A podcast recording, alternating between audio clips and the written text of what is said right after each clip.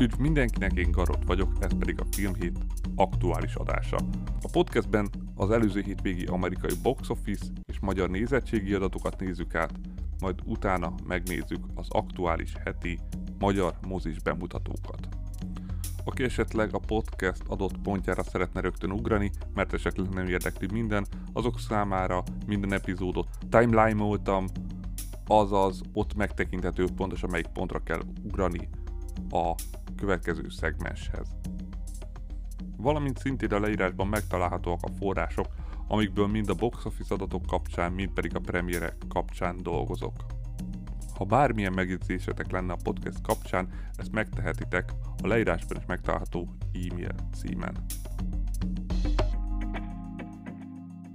Mielőtt elkezdünk a heti box office-ról beszélni, volt a héten egy nagyon fontos esemény, aminek mindenképpen kihatása lesz a jövőbeni box office számokra, úgyhogy mellett nem mehetünk el anélkül, hogy ne beszéljünk legalább minimálisan róla, ez pedig a múlt héten életbe lépett strike, vagy sztrájkok. Ugye a forgatókönyvírók már egy ideje sztrájkolnak, de ők annyira nem tudták megbénítani a Hollywoodot, mint amennyire most a mellék csatlakozó színészek. Az, hogy a sztrájk miről szól, igazából sok minden van benne, és nem elég annyival lerendezni, hogy több pénzt akarnak, bár egyértelműen ez is benne van, hiszen ugye a korábbi forgatókönyvíró Strike-ban is benne volt a, a pénz is, de itt igazából főleg a licenszelt jogok, azaz, hogyha már valamit egyszer értékesítettek, majd újra értékesítettek, majd újra, főleg streamingen, akkor azok, hogy kerülnek el számolásra, valamint a mesterséges intelligencia belépése, akár írói szinten, akár színész szinten, akár statiszta szinten.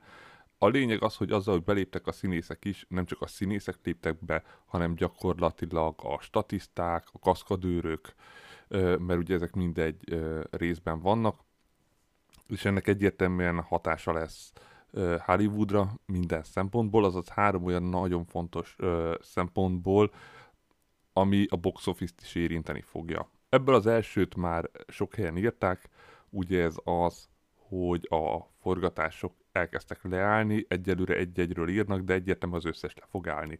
Amíg nem oldódik meg a sztrájk, addig az összes nagy produkció le fog állni, még hogyha esetleg megtehetnék azt, hogy helyettesítik a színészeket másokkal, ezt valószínű egy rendező sem fogja bevállalni, aki akar majd még valaha dolgozni rendes színészekkel, ez teljesen logikus, hogy utána neki milyen rossz híre lenne, és gyakorlatilag ez egy nagyon fontos dolog Hollywoodban, a megítélés, és senki nem akarja eljátszani a nagyjából semmiért, tehát hogy nincs ok, hogy miért vállalnák el.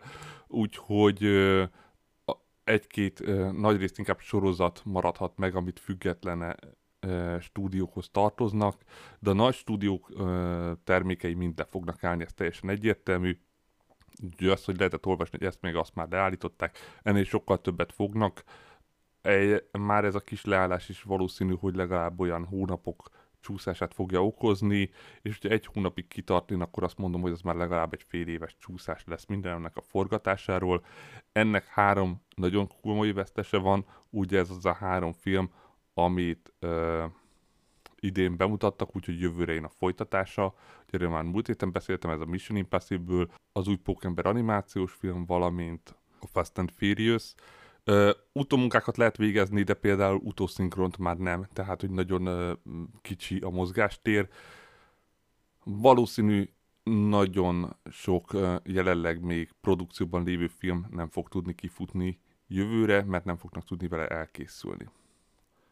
Ebből következik a következő hatás, ami már a koronavírus alatt előfordult, azaz, hogy halasztani fognak már elkészült filmeket is. És miért? Azért, mert nem akarják majd azt eljátszani, hogy legyen egy lyuk, amikor mondjuk fél évig semmit nem fognak tudni bemutatni, ami például tavaly nyáron volt, és ott a Top Gun Maverick volt, ugye, ami egyedül ment, mert nyáron semmi bemutató nem volt azon kívül. Szerintem ebből tanultak a stúdiók, hogy ezt ne játsszák el újra, emiatt viszont lehet, hogy az idei bemutatóknak egy részét azt fogják mondani, hogy ezt akkor berakják a dobozba arra az időre, hogyha már megvan a megállapodás, és tudjuk, hogy a filmjeink mikor fognak elkészülni, hogy a kettő közötti űrbe ne legyen az, hogy nincs bemutatónk, hanem oda be tudjunk rakni valamit. Úgyhogy már valószínű idei bemutatók is lesznek olyanok, amik el fognak maradni. Egyelőre a, nagyon úgy tűnik, hogy nagyon messze van egymástól ahhoz, hogy megállapodjanak a stúdiók a színészekkel és a forgatókönyvírókkal. Valószínűleg nem külön megállapodás lesz, mert abba nem fog belemenni egyik fél sem, tehát ki fognak tartani egymás mellett. Úgyhogy amíg nincs nagy megállapodás, addig nem lesz semmi, és ez rá fog hatni minden halasztásra, tehát a kész filmekére is. És még egy dolog, ugye idén már nagyon sok nagy bemutató volt ami megbukott, leginkább azért, mert nagyon drágák voltak. Akármi is lesz a megállapodás, biztos, hogy lesz benne fizetésemelés, ez teljesen logikus, és nem is hiszem feltétlenül, hogy kicsi, ami viszont a produkciók árát még jobban növelni fogja, valamint a licenszjogok is meg fognak emelkedni, és éppen ezektől a licenszjogoktól mostanában például a streaming szolgáltatók folyamatosan szabadulnak meg. Azaz, először is az, hogy akkor mostantól legyenek olcsóbbak a filmek, mert a 300-350 milliót nem tudják visszahozni, ez nehéz lesz, hiszen most még jobban drágulni fog minden. Hogy ennek milyen következményei lehetnek, vagy ezt hogy akarják majd megoldani a stúdiók, ez még nagy kérdés, de ez biztos, hogy ki fog hatni a filmgyártásra. A másik ilyen nagy kérdés pedig a streaming szolgáltatók, amik szintén ugye mind nagy stúdiókhoz tartoznak, hogy pontosan hát az eddigi licenszjogok, amiktől szabadultak, és próbálták eladni másoknak azért, hogy ezen spórolhassanak, és most, hogy a, ez alapján meg fognak drágulni ezek a licenszjogok, valószínű egyre több streaming szolgáltató fog majd a hát alternatív megoldásokhoz fordulni. Erről már lehetett hallani, hogy rengeteg streaming szolgáltató kezdetes sport közvetítési jogokat megvenni, kifejezetten ilyen nem is az, hogy mindent, például az amerikai fociba ugye van a hétfő esti foci, de ugye az ugyanaz a liga, csak a hétfő esti az egy külön vetítés, és azt már megvette például az egyik szolgáltató. Tehát így kell elképzelni, hogy gyakorlatilag a, a sportokat bele fogják integrálni a streaming csomagokba, valamint a streaming szempontjából a dokuk és a realitik nagyon föl fognak értékelődni, mert hogy ebben nem színészek vannak, és így gyakorlatilag ez, ez például most itt tudják forgatni, amúgy is egy ideje látható, hogy a, a dokuk azok nagyon népszerűek, az, hogy milyen lett a minőségük, az már más kérdés, mert nagyon átalakul, valamint ebben benne van a trash dokumentumfilmek, vagy trash doku sorozatok, ugye ez a mindenféle raktárvadászok, meg mocsárban kacsát lövő emberek, ami hát szerintem nagyobb messze van attól, hogy mi az, hogy dokumentumsorozat, de ezek annak minősülnek, inkább ilyen dokurealitik. De ezek valószínű föl fognak értékelődni ezekben a ezeknél a szolgáltatóknál is elég sok ilyen tartalom fog készülni a közeljövőben, mert hogy olcsók és jól értékesíthetőek. A harmadik még egy olyan, ami a streaming szolgáltatóknál egyelőre nem merült föl, ez nem is te feltétlenül ide tartozik, de még sok helyen nem beszéltek róla, hogy mi az, amivel a streaming szolgáltatók bővíthetnék a szolgáltatásukat, ez pedig az állandó anime jogok, mert hogy csak időnként egy-egy film vagy sorozat kerül megvételre, nincs így egy konszenzus, hogy az adott mondjuk Crunchyroll-os animék, amik ugye Amerikában a, az ilyen fő csatorna, hogy azok hova kerülnek, sőt sorozatok nem is nagyon elérhetőek, pedig egy nagyon erős piac, és lehet, hogy e felé is fordulni fognak, már egy idője lehetett olvasgatni, hogy folynak ez irányú egyeztetések és megállapodások, hogy ilyen szinten is földúsítsák a szolgáltatásukat. Az biztos, hogy mind a három dolog olyan, ami a sztrájktól teljesen független, úgyhogy lehet, hogy ez most mindenképpen fontos lesz nekik azért, hogy talomba legyenek egyéb tartalmaik is valamint még egyszer az, hogy a licenszelt tartalmaktól, hogyha drágulni fog ezeknek a fenntartása, mert hogy többet kell fizetni mondjuk a régi színészeknek, vagy a szinkronkészítőknek, vagy akárkiknek, rengeteg ilyen tartalomtól valószínűleg meg fognak szabadulni, ahogy tette ezt például az HBO Max az utóbbi időben, vagy hát az HBO Max az teljesen egyértelmű volt, ugye a Warner ezeket a jogokat elkezdte eladogatni de már régóta mondtam, hogy meglepett például, hogy a Warner nem adott el DC jogokat licenszelve, azaz cső, nem akarsz csinálni egy Superman sorozatot, a, mondjuk a Netflixre, és akkor itt vannak rá, a, a, vagy fizes nekünk ennyi pénzt, és akkor csinálhatsz. Én nem tartom kizártnak, hogy akár ilyen is lehessen, hiszen mindenképp pénzt akarnak szedni, és ez a sztrájk nagyon nem fog segíteni a stúdiónak abban, hogy pénzt kereshessenek, pedig az idei év eddig nagyon ütötte őket. Az, hogy mi miatt volt rossz ez az idei év, akkor itt már kicsit menjünk át a box office-ra. Igazából ez nagyon sok dologból áll, és nem is nagyon lehet kimondani egyértelműen, hogy melyik az, ami fő vonulatú, de az biztos, hogy megint van egy ilyen nagyon erős, hát szokásváltás, talán ez rá a legjobb kifejezés, amik nagyjából abból adódnak össze, hogy a képregényfilmek már kimerültek, már nagyon régóta ott vannak, és egyszerűen már nem lehet velük olyan eredményeket elérni, mint régen.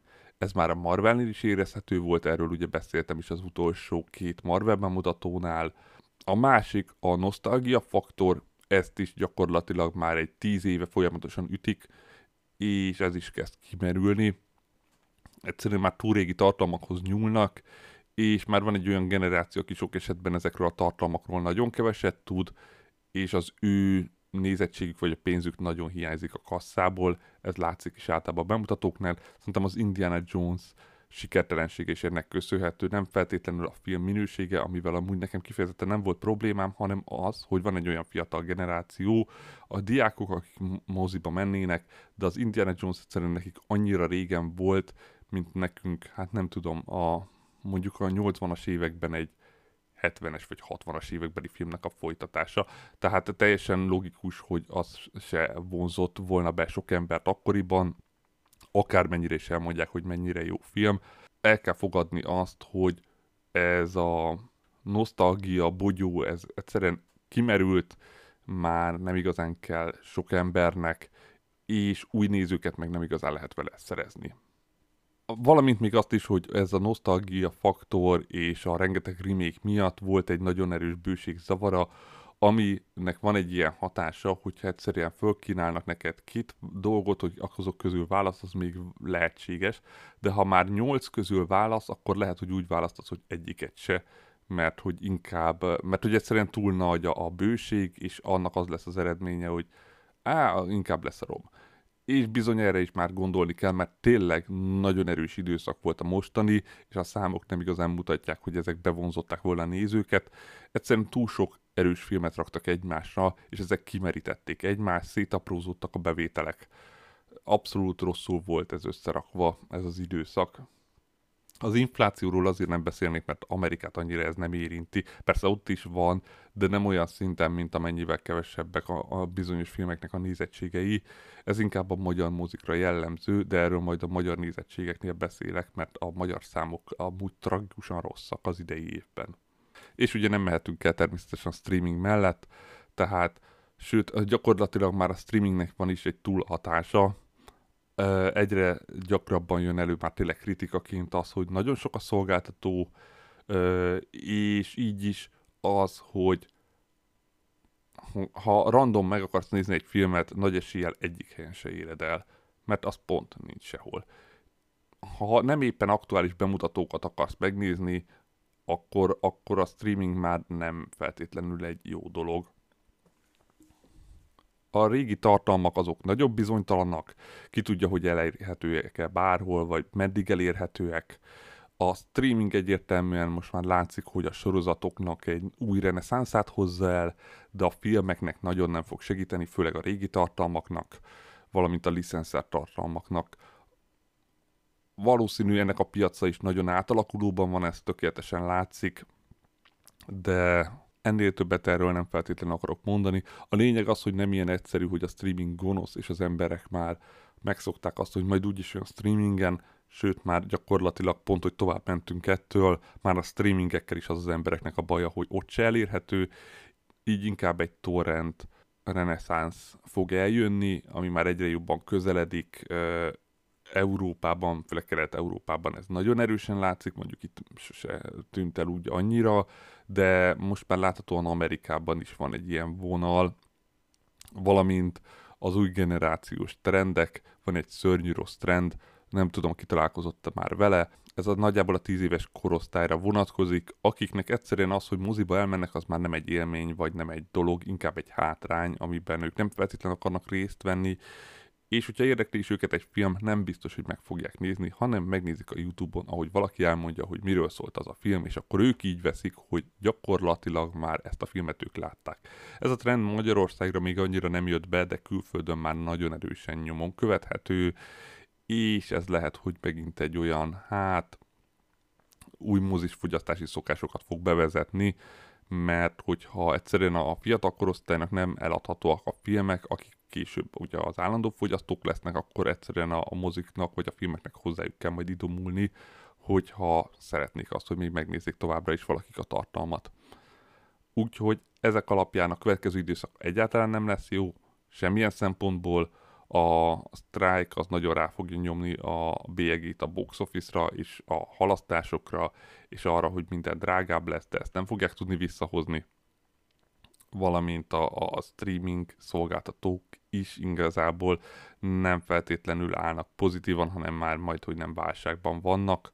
Jó, ez, ez azért hülyeség, ez ne, ezt ne vegye senki készpénzek, nincsenek, de lehetnek. Tehát most nem tudná senki megmondani, hogy merre fog haladni a streaming tovább. Jobban mondva elmondtam, hogy mik a lehetőségeik a szolgáltatóknak, valószínűleg azokkal fognak élni, és a filmes tartalom az, ami valószínűleg egy idő után ki fog kopni, és inkább maradnak a sorozatoknál, a dokurealitiknál, a kifejezett sima realitiknél és a sportközvetítéseknél. A lényeg az, hogy itt egy nagyon nagy piac átalakulás van, és erre most a strike is rájárul, ami anélkül is meg lett volna egy idő után, ez lehet, hogy csak kicsit fölgyorsítja ezt az egészet. És akkor nézzük a box office adatokat. Ugye múlt héten az elemzők még úgy vélték, hogy a Mission Impossible egy 100 milliós ötnapos nyitással kezdett, aminek hétvégén 70 millió lehet majd a száma. Hát ez nem jött össze. A hét különböző napjain, azaz ahogy haladtunk a hétvége felé, úgy csökkent ez a lehetséges összeg, és így lett ebből gyakorlatilag 5 napos nyitó hétvégére 80 millió dollár, amiből a hétvégére 56 millió volt. És hogy ez mennyire jó vagy rossz, ezt nagyon nehéz meghatározni pont azért, mert egy ötnapos nyitó hétvége volt, és, és a többinek résznek meg nem ötnapos nyitó hétvégéje volt. Ha az 56 milliót nézzük, ami hétvégén keresett, az a harmadik legerősebb Mission Impossible nyitó hétvége, ha a 80 milliót, akkor természetesen a legjobb. De szerintem az nem összehasonlítható egy háromnapos, egy ötnapos nyitó hétvégével. Szemben az biztos, hogy nem teljesített rosszul, még így sem, lehet, hogy inkább a stúdióknak voltak az elvárásai nagyon nagyok, de az, hogy az év végén mennyire lesz ott a top 10 legtetején, most már egyáltalán nem olyan biztos, hogy a, a top 3-ban benne lesz. A második hétvégés adatai majd nagyon fognak hiányozni, vagy nagyon kellenének, de ugye ezt még nem tudjuk.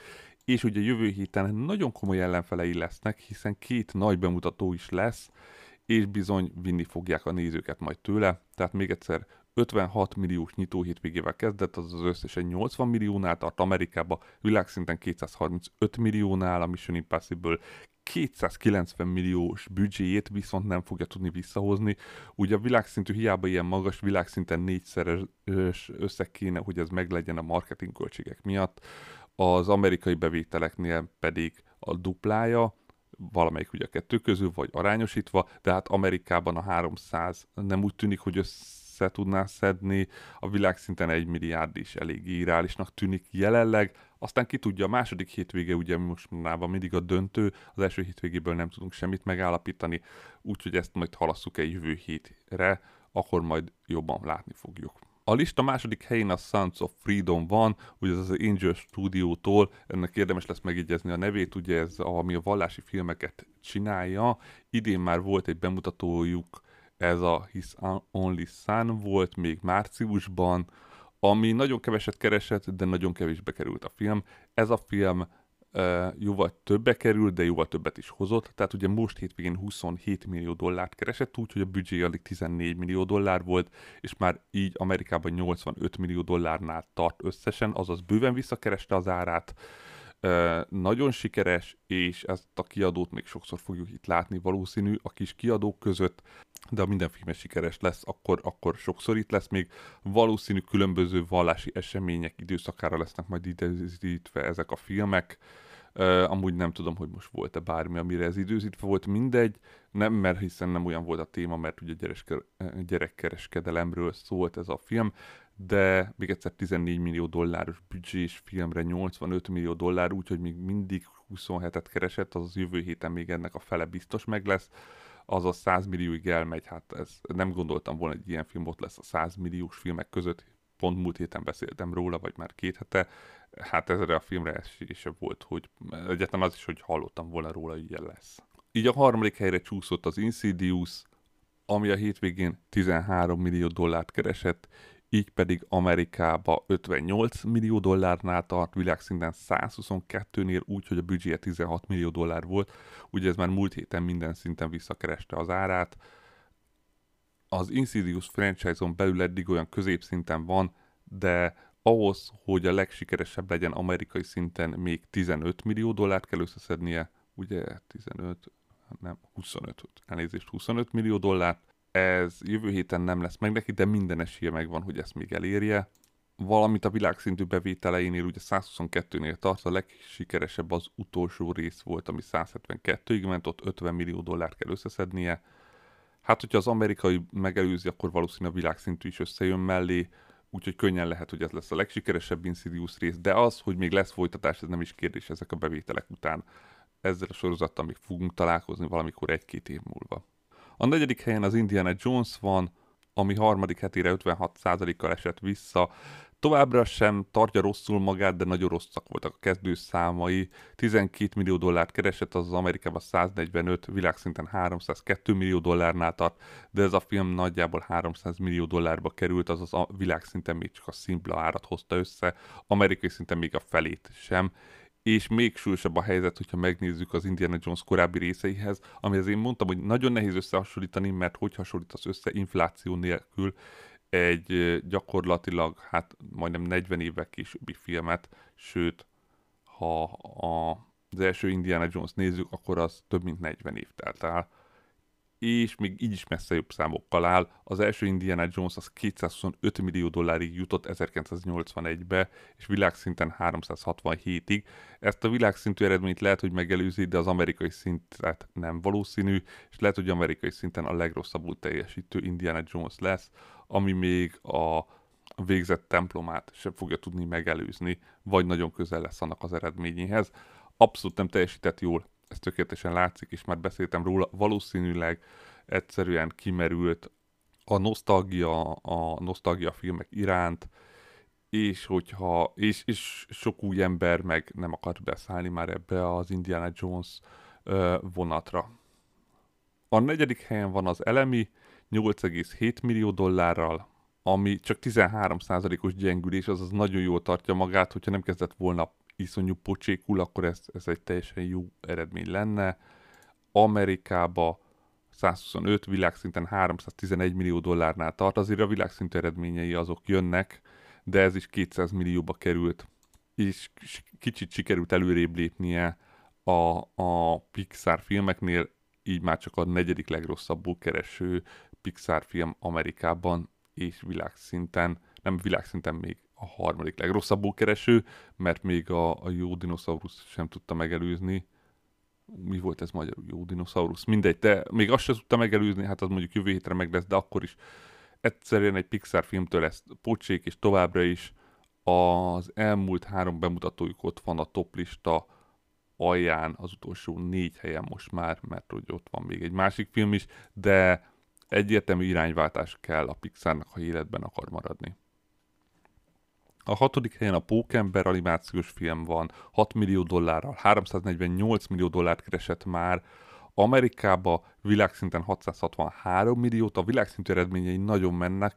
Ugye egy hónapja mondtam, hogy a 700 milliós eredményt is elérheti, aztán azt mondtam, hogy át már talán nem, de hozza a pénzt, még mindig hozza, még mindig van esélye a 700 millióra, Amerikában 350 az jövő hétre meg lesz, nem is kérdés. Ugye a film alig 100 millióba került, bőven visszakereste már az árát. Gyakorlatilag ez most a három ö, sikeres filmből az egyik a listán. azaz eddig ugye a Sons of Freedom az visszakereste az árat, az Insidious visszakereste, a Pókember egyértelműen visszakereste, és ennyi. Ami a listán van, a többiben vannak a bukások és a véleményesek. A hetedik helyen a Transformers a fenevad kora van, 3,4 millió dollárral, a, így Amerikában 152, világszinten 421 millió dollárnál tart, de a büdzséje 200 millió dollár volt. Ennek a duplázása van csak meg világszinten, úgyhogy ez kevés lesz. Annál is inkább, mert továbbra is ez a világszinten legrosszabbul teljesítő Transformers. Amerikai szinten nem, mert ott, ott meg tudta előzni a Bumblebee-t, meg a utolsó lovagot, de hát a, még, még egyszer ennyit kéne keresnie, hogy, hogy még egyet előrébb lépessen az amerikai szinten, világszinten 40 millió dollár kéne még, hogy a Bumblebee-t épp hogy megelőzze, de ugye az utolsó lovag is 600 millió jutott, és ne felejtsük el, hogy volt olyan Transformers, ami világszinten 1 milliárd fölött keresett, méghozzá kettő is, a kihaláskora és a Dark of the Moon, mi volt ez magyarul? Mindegy, volt sötét oldala, biztos valami ilyesmi volt, de hogy mind a kettő egy milliárd fölött keresett, és a, a, az első rész 700 millió dollárig jutott. Tehát, hogy nagyon sokat keresett régen ez a franchise, most viszont már nem. A nyolcadik helyen van a barátnőt felveszünk, ami 3,3 millió dollárt keresett. Ezen a héten így Amerikában 46, világszinten 77 millió dollárnál tart. Hát 45 millióba került ez a film, amúgy nem tudom, mi kerülhetett benne ilyen sokba, mert szerintem a 45 millió kifejezetten drága egy ilyen korhatáros vígjátékért, valószínűleg a színészek kérhettek el nagyon sok pénzt. Ez alapján, a, a sima számok alapján abszolút nem sikeres, de ha nézzük azt, hogy ez milyen kategóriás film, akkor még mondhatnánk is annak. Nem tudom, nagyon drága volt ez a film, nem tudom miért, de látszik, hogy ez a film inkább Amerikában sikeres, mint Amerikán kívül.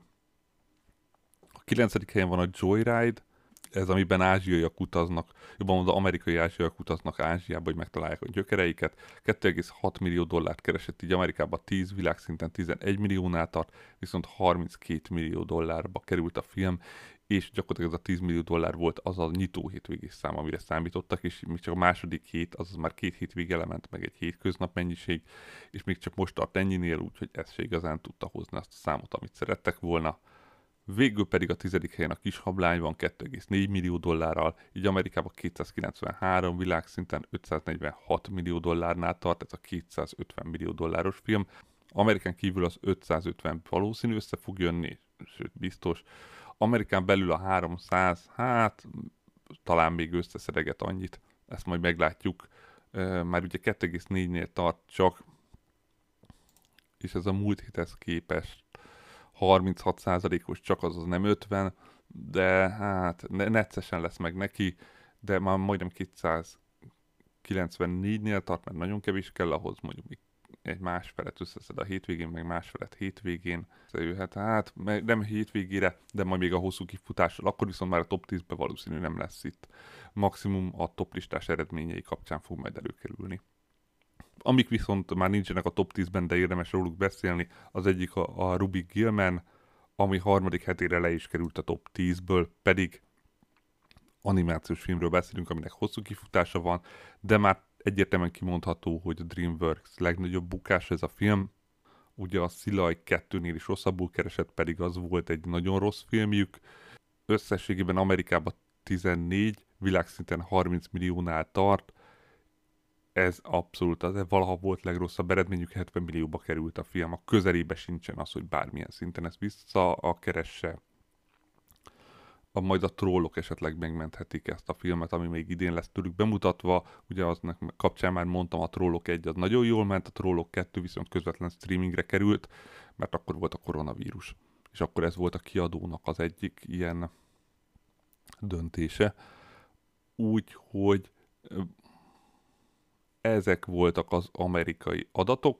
Jövő héten, hát jövő héten itt van a nagy összecsapás, amiről már vannak előzetes elemzések, meglátjuk majd mennyire sikerül hozni. Általában azért viszonylag jól sikerül ö, elérni azokat az eredményeket, amiket mondanak nekik, valamint amiket én is próbálok utána számolni.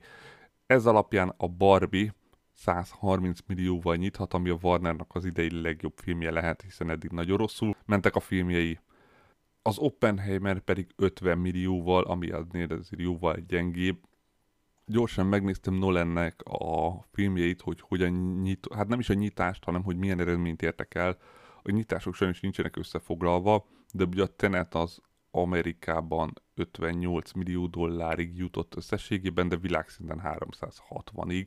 Természetesen a legsikeresebb filmjei azok a képregényfilmek voltak, ez azért annyira nem meglepő, valamint azok Inception, ezek után jött a Dunkirk, és az Interstellar, itt az amerikai számok szerint mondom, ha a világszintű adatokat nézzük, akkor ugyanez csak a, a Dunkirk és az Interstellar fordítva, tehát Interstellar népszerű volt Amerikán kívül, a Dunkirk meg Amerikán belül.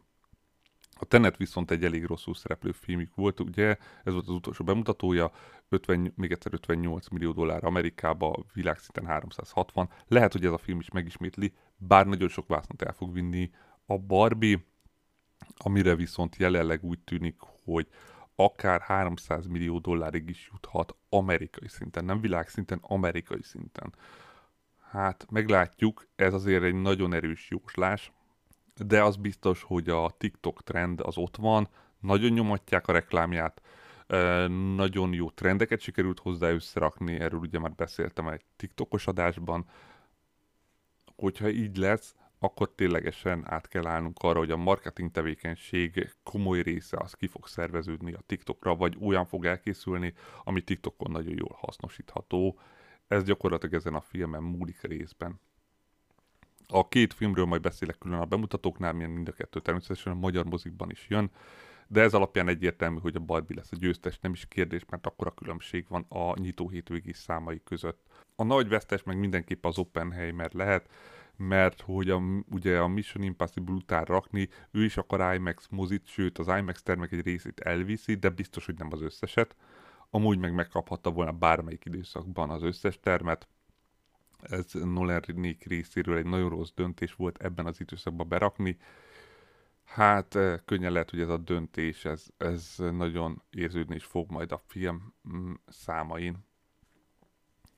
És akkor nézzük a, a szokásos összefoglaló számokat, a 2023-as adatokat, azaz a 2023-as amerikai bevételek top 10-ében az első helyen a Super Mario film van 573 millió dollárral, a második a Pókember animációs film 368 millió dollárral, a harmadik a Galaxis őrzői 358 millió dollárral, a negyedik a Kis Hableány 293 millió dollárral, az ötödik a Hangya és a Darás 214 millió dollárral, a hatodik a John Wick negyedik része 187 millió dollárral, a hetedik a Creed 3 156 millió dollárral, a nyolcadik a Transformers 152 millió dollárral, a kilencedik a Fast and Furious 10 145 millió dollárral, és a tizedik az Indiana Jones szintén 145 millió dollárral. Ez jövő héten megelőzi a Fast and Furious-t, valamint a Mission Impossible meg valószínűleg kitolja a teljesen őt a listáról, de ezt majd jövő héten meglátjuk. Valamint a világszintű számoknál az első helyen ugyanúgy a Super Mario van 1 milliárd 347 millió dollárral, a második a Galaxis őrzői 840 millió dollárral, a harmadik a Fast and Furious 10 723 millió dollárral, a negyedik a Pókember animációs film 663 millió dollárral, az ötödik a Kis Hablány 456 millió dollárral, a hatodik a Hangya és a Darázs 463 millió dollárral, a hetedik a John Wick negyedik része 432 millió dollárral, a nyolcadik a Transformers 420 millió dollárral, a kilencedik az Elemental 311 millió dollárral, azaz fölkerült végül a listára, és a tizedik az Indiana Jones 302 millió dollárral, azaz ez a kettő új belépő volt a listára, a kiesők pedig a Creed 2 és a Flash volt. És nagyon fontos megjegyezni, hogy a Disneynek idén öt bemutatója volt, mind az öt bemutató jelenleg ott van a világszintű adatoknál, még úgy is, hogy ebből kettő bukott az elementális, az Indiana Jones, de a hangja és a darázs is véleményes, de a kis hablány és a galaxis őrzői, tehát ez az öt film, mind az öt ott van a világszintű számoknál, továbbra is a Disney nagyon nagy stúdió, és az amerikai számoknál is ott van gyakorlatilag az öt filmükből négy, csak az Elementál nincs ott. És ez látszik is a stúdiók számain, mert hogy a stúdió eredmények alapján a Walt Disney idén öt bemutatott filmmel 1 milliárd 137 millió dollárt keresett összesen, ez 27%-a a teljes amerikai bevételi piacnak. A második a Universal 7 bemutatott filmmel 946 millió dollárral 22%-kal, a harmadik a Sony Pictures 13 bemutatott filmmel 592 millió dollárral 14%-kal, a negyedik a Paramount Pictures 5 bemutatott filmmel 473 millió dollárral 11%-kal, az ötödik a Lionsgate 9 bemutatott filmmel 345 millió dollárral 8%-kal, a hatodik a Warner Bros. 6 bemutatott filmmel 270 millió dollárral 6%-kal, a hetedik a United Artist két bemutatott filmmel 158 millió dollárral 3%-kal, a nyolcadik az Angel Studios meglepő módon két bemutatott filmmel 97 millió dollárral 2,36%-kal, a 9. a Focus Features 8 bemutatott filmmel 66 millió dollárral 1,6%-kal, a végén pedig a 10. helyen az Amazon Studios van egy bemutatott filmmel, ugye az r ami 52 millió dollárral az 1,2%-ra volt elég. Ugye itt a top 10-ben osztoznak ezek a százalékok, mert vannak kiadók, amik nincsenek fönt, például a 20th Century Fox, ami leesett ugye a Boogeyman-nel, ami csak 42 millió dollár szedett össze, de ez már így nem volt elég arra, hogy bekerüljön a top 10 stúdió eredmény közé. Még egy kis számot mondok, e, ugye már korábban kezdtem erről beszélni, hogy a tavalyi eredményekkel mennyire összehasonlítható, vagy nem hasonlítható össze az idei bevételek, és az volt, hogy nem, mert hogy tavaly túl nagy kiugró eredmények voltak, ugye a Top Gun Maverick, valamint a Avatar, egyszerűen túl erős filmek voltak, vagy nagyon kiugrottak a listából. Éppen ezért jött az az ötlet, hogy mi lenne, hogyha olyan statisztikát készítenék, ami ilyen középvonalas eredményeket összesít. Ugye pontozásos sportoknál van ilyen, hogy a két legjobb és a két legrosszabb eredményt kidobjuk, és akkor középvonalasan talán egy jobban összehasonlítható számot kaptunk, ami kiejti a nagyon kiugró és a nagyon rossz eredményeket. Ez alapján is még továbbra is lemarad az idei eredmény a tavalyihoz képest, mert hogyha ezt a köze, tavalyi eredményt nézzük, azaz a tavalyi harmadiktól nyolcadik helyzetet, az amerikai szinten 2 milliárd 324 millió dollár keresett, ez idén még csak 1 milliárd 363 millió dollár, azaz 961 millió dollár jelenleg még a különbség. A világszintű eredményeiknél még nagyobb, mert hogy tavaly ez még úgyis 5 milliárd 275, hogy leveszük azt a két filmet, amik összesen önmagukba 3 millió dollár, vagy 3 milliárd dollárt kerestek. Idén viszont már 3 milliárd 250 millió dollár ez az összeg, tehát hogy itt még 2 milliárd a különbség, és ez nagy részt annak köszönhető, hogy bizonyos filmek nagyon rosszul mennek uh, Amerikán kívül, amikre az lett volna várható, hogy simán ilyen 7-800 milliókat összeraknak előzetesen, például a Transformers, ugye a Fast and Furious jól teljesített, Amerikán kívül a Transformers egyáltalán nem, és például ilyen a hangja és a darázs, ami szintén nem ment olyan jól, mint amire számítani lehetett, vagy az Elemental. De mindegy, majd meglátjuk a, a közeljövő bemutatóit, hogy ez mennyire fog rendeződni. Ezt a statisztikát majd mindig csak havi egyszer fogom megemlíteni, mert annyira nagy mértékben nem szokott változni, hogy érdekes legyen. Szerintem már első alkalommal is mondtam. Most, hogy így átalakítottam, talán ez jobban láttatni fogja majd, hogy pontosan milyen a nagy a lemaradás, vagy milyen kicsi már a lemaradás a tavalyi évhez képest. De akkor nézzük meg a magyar nézettségi adatokat. Ugye, hogy az amerikai számoknál már mondtam, kicsit nézzük meg a, a magyar számokat abból a szempontból, hogy nagyon elmaradnak a tavalyihoz képest, és hogy vajon mi lehet ennek az oka. Szerintem nem igazán kell nagyon találgatni. Ez teljesen egyértelműen már látható, hogy itt nálunk nem feltétlenül az amerikai kapcsán felsorolt indokok vannak, azaz, hogy már túl sok a film, vagy túl kevés a film, vagy nem olyanok vannak, amik érdeklik az embereket, vagy, vagy a többi ok, hanem egyszerűen az inflációs hatás nagyon elért a magyar mozikba. Egyszerűen ez egy olyan dolog, ami miatt nagyon hamar azt mondják, hogy akkor inkább mégsem mennek el.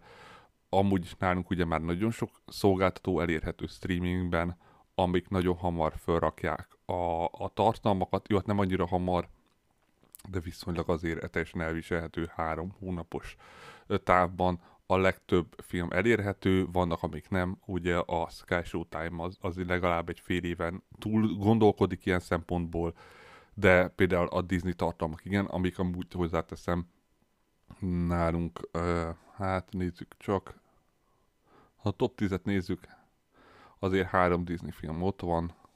Hát nálunk vegyes, jóval vegyesebb, mint az amerikai szinten a, a filmek, és hogyha veszük azt, hogy gyakorlatilag egy múzi egyér egy hónapra előfizetsz bármelyik szolgáltatónál, és hogyha egy hónapban négy filmet meg akarsz nézni, ami mostanában teljesen adott, mert tényleg nagyon sok bemutató volt, abból gyakorlatilag vagy egy szolgáltatót fizetsz elő nagyon hosszan, vagy gyakorlatilag négy szolgáltatót, sőt, akár többet is, hiszen a legdrágább a szolgáltatók közül a Netflix, a többi tennél jóval olcsóbban meg lehet szerezni, főleg, hogyha valaki előfizetett még kedvezményes időszakban.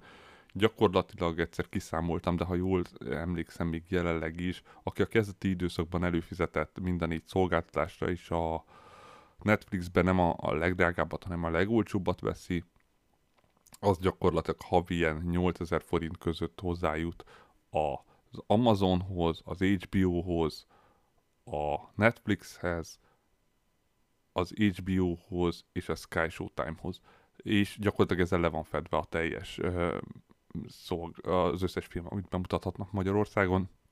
Az Apple nincsen egyedül benne, de az Apple az ugye teljesen másképp működik, és oda a nagy amerikai filmek csak külön előfizetéssel kerülnek föl amúgy is, mint a YouTube-ra, úgyhogy arról nem is beszélnék. A lényeg az, hogy ez miből látszik? Abból, hogy a tavalyi filmekből a top 10-ben a magyar nézőszámban a tizedik helyen 284 ezres nézőszámmal került be film. Tehát, hogy tavaly ez volt a top 10-nek a legalja az év végén.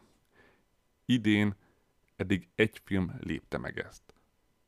Tehát egyetlen egy film van, ami a tavalyi top listába is belefért volna, és még csak nem is a Super Mario film, hanem a Galaxy sörzői.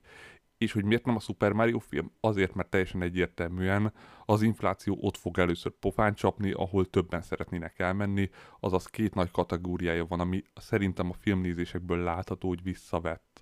A mozizásból az egyik a gyerekes családok, a másik pedig a fiatal főiskolások.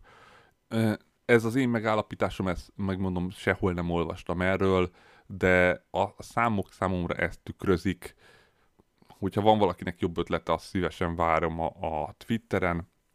Az biztos, hogy nagyon eltér a nálunk való visszaesés az amerikai nem feltétlenül megfelelő adatokhoz, mert Amerikában ugye ez az arány jelenleg az, hogy hány film éri el a top uh, tizet, ez, ez már hat film már ott gond nélkül elérte, úgy, hogy jövő héten valószínű a hetedik, de még a nyár végén biztos, hogy 8 vagy 9-re fog ez a szám nőni. Úgyhogy nálunk viszont semmi esély nincsen. Vagy hát van esély, de nem túl nagy, hogy ezt, ezeket a számokat, ezt a 284 ezeret meglépje több film is. Mert a filmek indulnak, jól indulnak, vagy vegyesen indulnak, de aztán nagyon hamarabban marad a, a lendület. És akkor nézzük szokás szerint a, a magyar számokat, méghozzá azt, hogy míg múlt héten uh, 109 ezer ember nézte meg a top 10 filmet, ez most hét végén 114 ezer, ami nem egy rossz szám, de ahhoz képest, hogy Mission Impossible bemutató volt, ahhoz képest rossz még úgy is, hogy a Mission Impossible-nek ugye voltak elővetítései már előtte szinte egész héten, ami viszont kicsit rongálja a Mission Impossible-nek a számait, nagyon nehéz összehasonlítani bármivel, gyakorlatilag inkább úgy döntöttek a legtöbb eredménynél, hogy a teljes egész előtte heti eredményt is beszámolják a nyitó hétvégébe.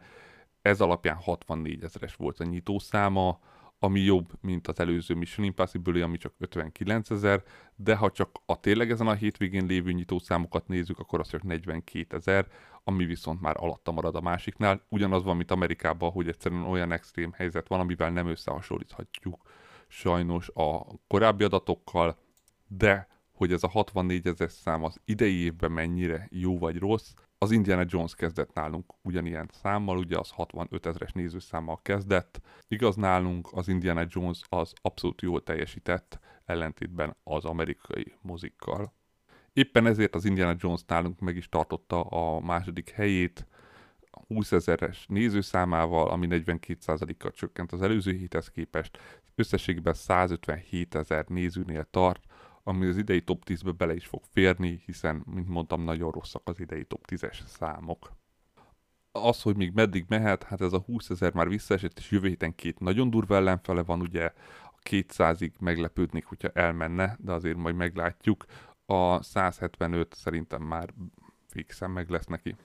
A harmadik helyen az Insidious a vörös ajtó van 13 ezeres nézőszámával.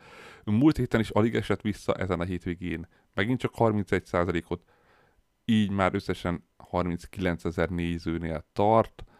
Igaz, hogy ez összességében még a horrorokhoz képest sem annyira kiemelkedő, de azért a középmezőnyös horrorokba belefér, majd a horroros listánál.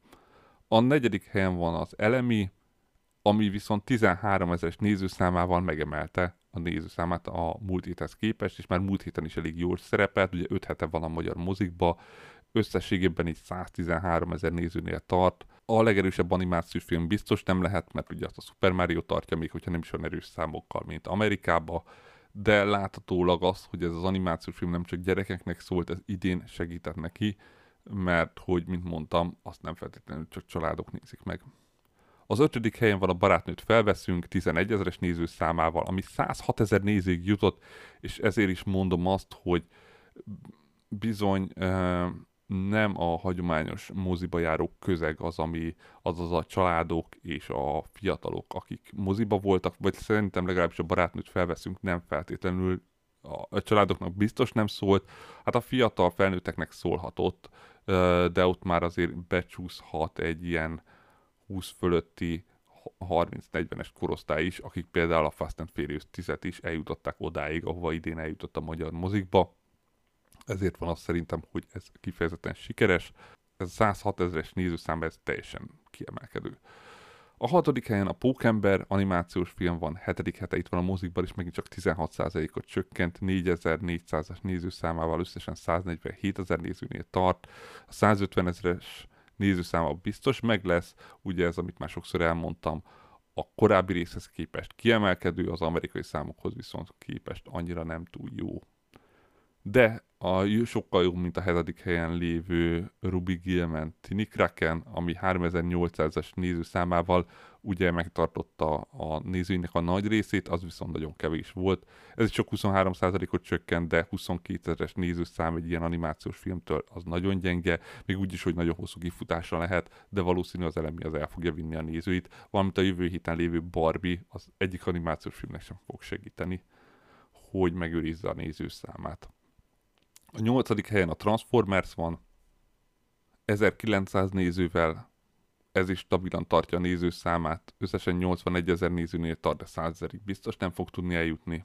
A kilencedik helyen a Galaxis őrzői 3 nálunk még mindig itt van, 11 hete, 1900 nézővel, összesen 315 ezer nézőnél erősíti továbbra is az idei legnézettebb film pozícióját a magyar mozikba, végül pedig a tizedik helyen a Cavaraggio árnyéka van, a teljesen meglepő, hogy egyetem múlt héten bekerült a top 10-be, és még mindig itt van 1700 nézővel, összességében 7400 nézőnél tart.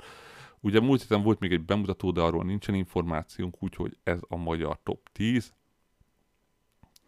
Jövő héten teljesen egyértelmű, hogy a Barbie és az Oppenheimer az első két helyet el fogja vinni. Az, hogy melyik melyiket, azt majd meglátjuk És hogyha az Oppenheimer esetleg nem szerepel olyan jól, akkor könnyen lehet, hogy még a Mission Impossible is megelőzheti. Ezt azért majd meglátjuk, nem tudni, hogy a magyar mozikban vajon mennyire várják ezt a filmet. Persze sok helyen olvasni, hogy nagyon, de azok a filmrajongók, tehát itt ki kell lépni a buborékon kívül a nagy közönség felé, hogy a nagy közönség mennyire várja. Én azt mondom, hogy majd meglátjuk jövő héten. Az biztos, hogy valószínűleg nálunk is tartja magát az a trend, hogy a Barbie lesz inkább a sikeres, és nem az Oppenheimer.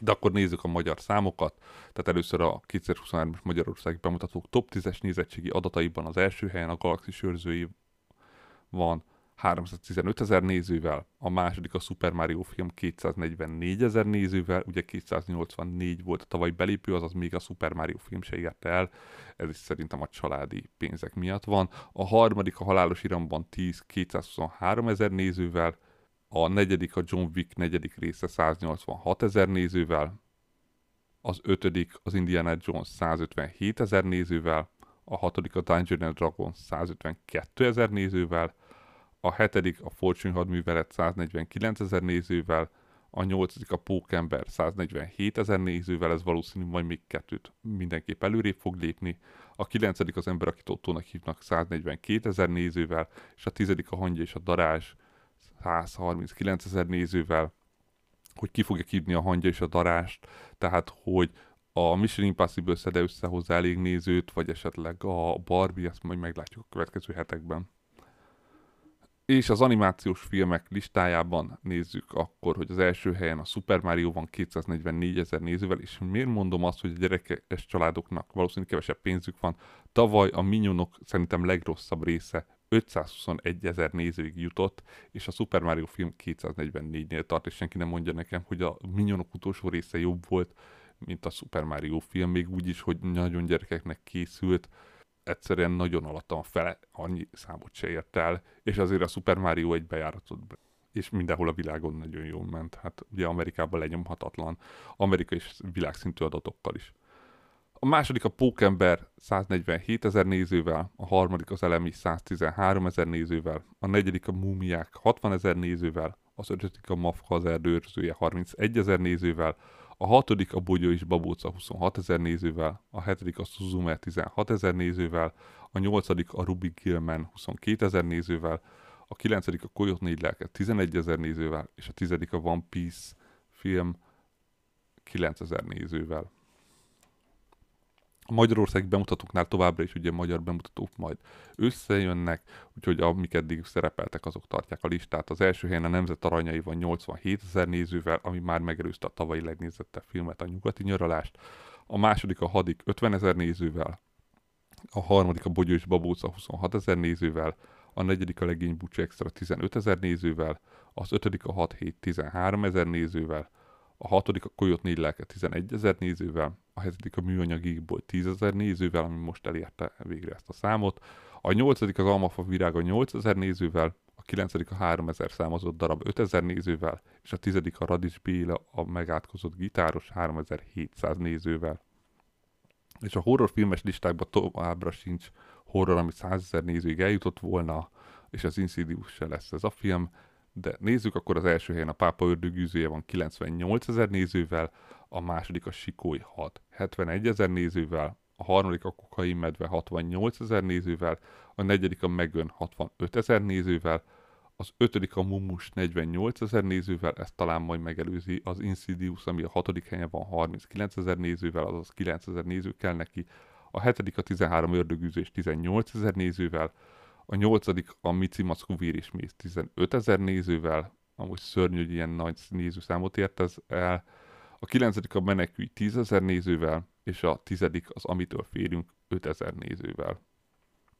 Ezek voltak a magyar nézettségi adatok, és akkor nézzük meg a heti bemutatókat. Ahogy már mondtam, a héten van ugye nagy összecsapás a bemutatók kapcsán, ez az, amiről már gyakorlatilag már több mint egy éve cikkeznek, az, ugye az volt az alapcikk, hogy három film lesz az, amiben gyakorlatilag teljes Hollywood benne lesz színészként. A Barbie, az Oppenheimer és a Dűne 2. Ebből most kettő egyszerre kerül a mozikba, ugye a Barbie és az Oppenheimer. Ezt nézzük a Barbit, ez számíthat nagyobb bevételre, Greta Görvig rendezi, és az, a, csak hogy pár szereplőt mondjak, Ryan Gosling és Margot Robbie lesz a két főszereplő, de Dua Lipa, Helen Mirren, uh, Will Ferrell, Michael Cera, tehát uh, jócskán lesznek benne híres színészek, és a sztoriról nagyon keveset tudunk, annyit, hogy van a Barbie világ, meg van a rendes világ, és akkor ezek valahogy majd egyszer találkoznak, valószínű nagyon viccesen, vagy legalábbis úgy látszik, hogy nagyon viccesre próbálják ezt megírni, nagyon titokban tartják azt, hogy ténylegesen mi lesz a, a filmnek az irányvonala, valószínűleg nem véletlenül van így, a thrillerekből is nagyon kevés információ derül ki. De számíthatunk rá, hogy a film sikeres lesz. A másik heti nagy bemutató az Christopher Nolan Oppenheimere, amiben Emily Blunt, Kid Branagh, Matt Damon, Robert Downey Jr., Florence Plug, James Quaid is benne lesz, tehát itt is nagyon sok híres színész van. A film pedig nem másról szól, mint ugye Oppenheimer fizikusról, aki az atombombát a Manhattan tervben elkezdi elkészíteni, hogy ezzel megnyerhessék a második világháborút, és az emögött álló morális döntésekről, hogy biztos meg kellett csinálni egy ennyire brutális fegyvert. Mind a kettő film abszolút mozifilm, tehát aki most akar még nyáron menni moziba, az mindenképpen tegye meg egyikkel, másikkal, vagy akár mindkettővel. Ez szerintem két olyan film, amit tökéletesen meg lehet nézni, már csak azért is, mert a Barbie kifejezetten egy rövid másfél órás film, az Oppenheimer meg egy három óra fölötti film talán. Ezt már is megnézem. Igen, tehát három órás az Oppenheimer, és a kettő film így kiad két középhosszú filmet. de valószínű, hogy a Barbinak nagyban segíteni fog a mozi bemutatóban az, hogy egy jóval rövidebb így több veszítést tudnak róla adni, míg az Oppenheimer három órás időszakában erre jóval kevesebb lehetősége lesz. Ráadásul az Oppenheimer az IMAX-es is, vagy IMAX-ben is próbál majd pozíciót szerezni, a Barbie nem igazán ragaszkodik ehhez, sőt szerintem teljesen elengedte. Ugye ez a két fő bemutató, de azért nézzük meg a többi bemutatót is, lesz a Mélyben című új-zélandi horror, ahol egy pár megörököl egy házat, ami 40 évig érintetlenül állt egy tengerparton, mert hogy egy tengerparti birtokról van, a saját öböllel és stranddal, azonban a házban van valami titok, és hamarosan találnak egy víztartályt, amiben valamilyen lény van. Valamint jön a Habcsókok és Csillagok című francia dráma, ami egy árva otthonokban és nevelők szülők között fölnőtt fiúról szól, akinek sikerül föltörnie magát a gasztronómiai elitbe, a legnagyobb mesterektől tanul, és meg akarja nyerni a cukrász világbajnokságot. Ez egy önéletrajzi regény alapján készült, tehát valós események alapján. És végül a művészetek kártyének a szokásos epizódja, ugye az Exhibition on Screen, ami mozikban mindig bemutatásra kerül, de csak nagyon kevés művészmoziba. Ez most az amerikai impressionistákról szóló dokumentumfilm lesz, aminek a témája a kert. Úgyhogy ezek lesznek a heti mozi bemutatók. Én köszönöm mindenkinek, aki végighallgatott, és jövő héten majd ismételten jelentkezek.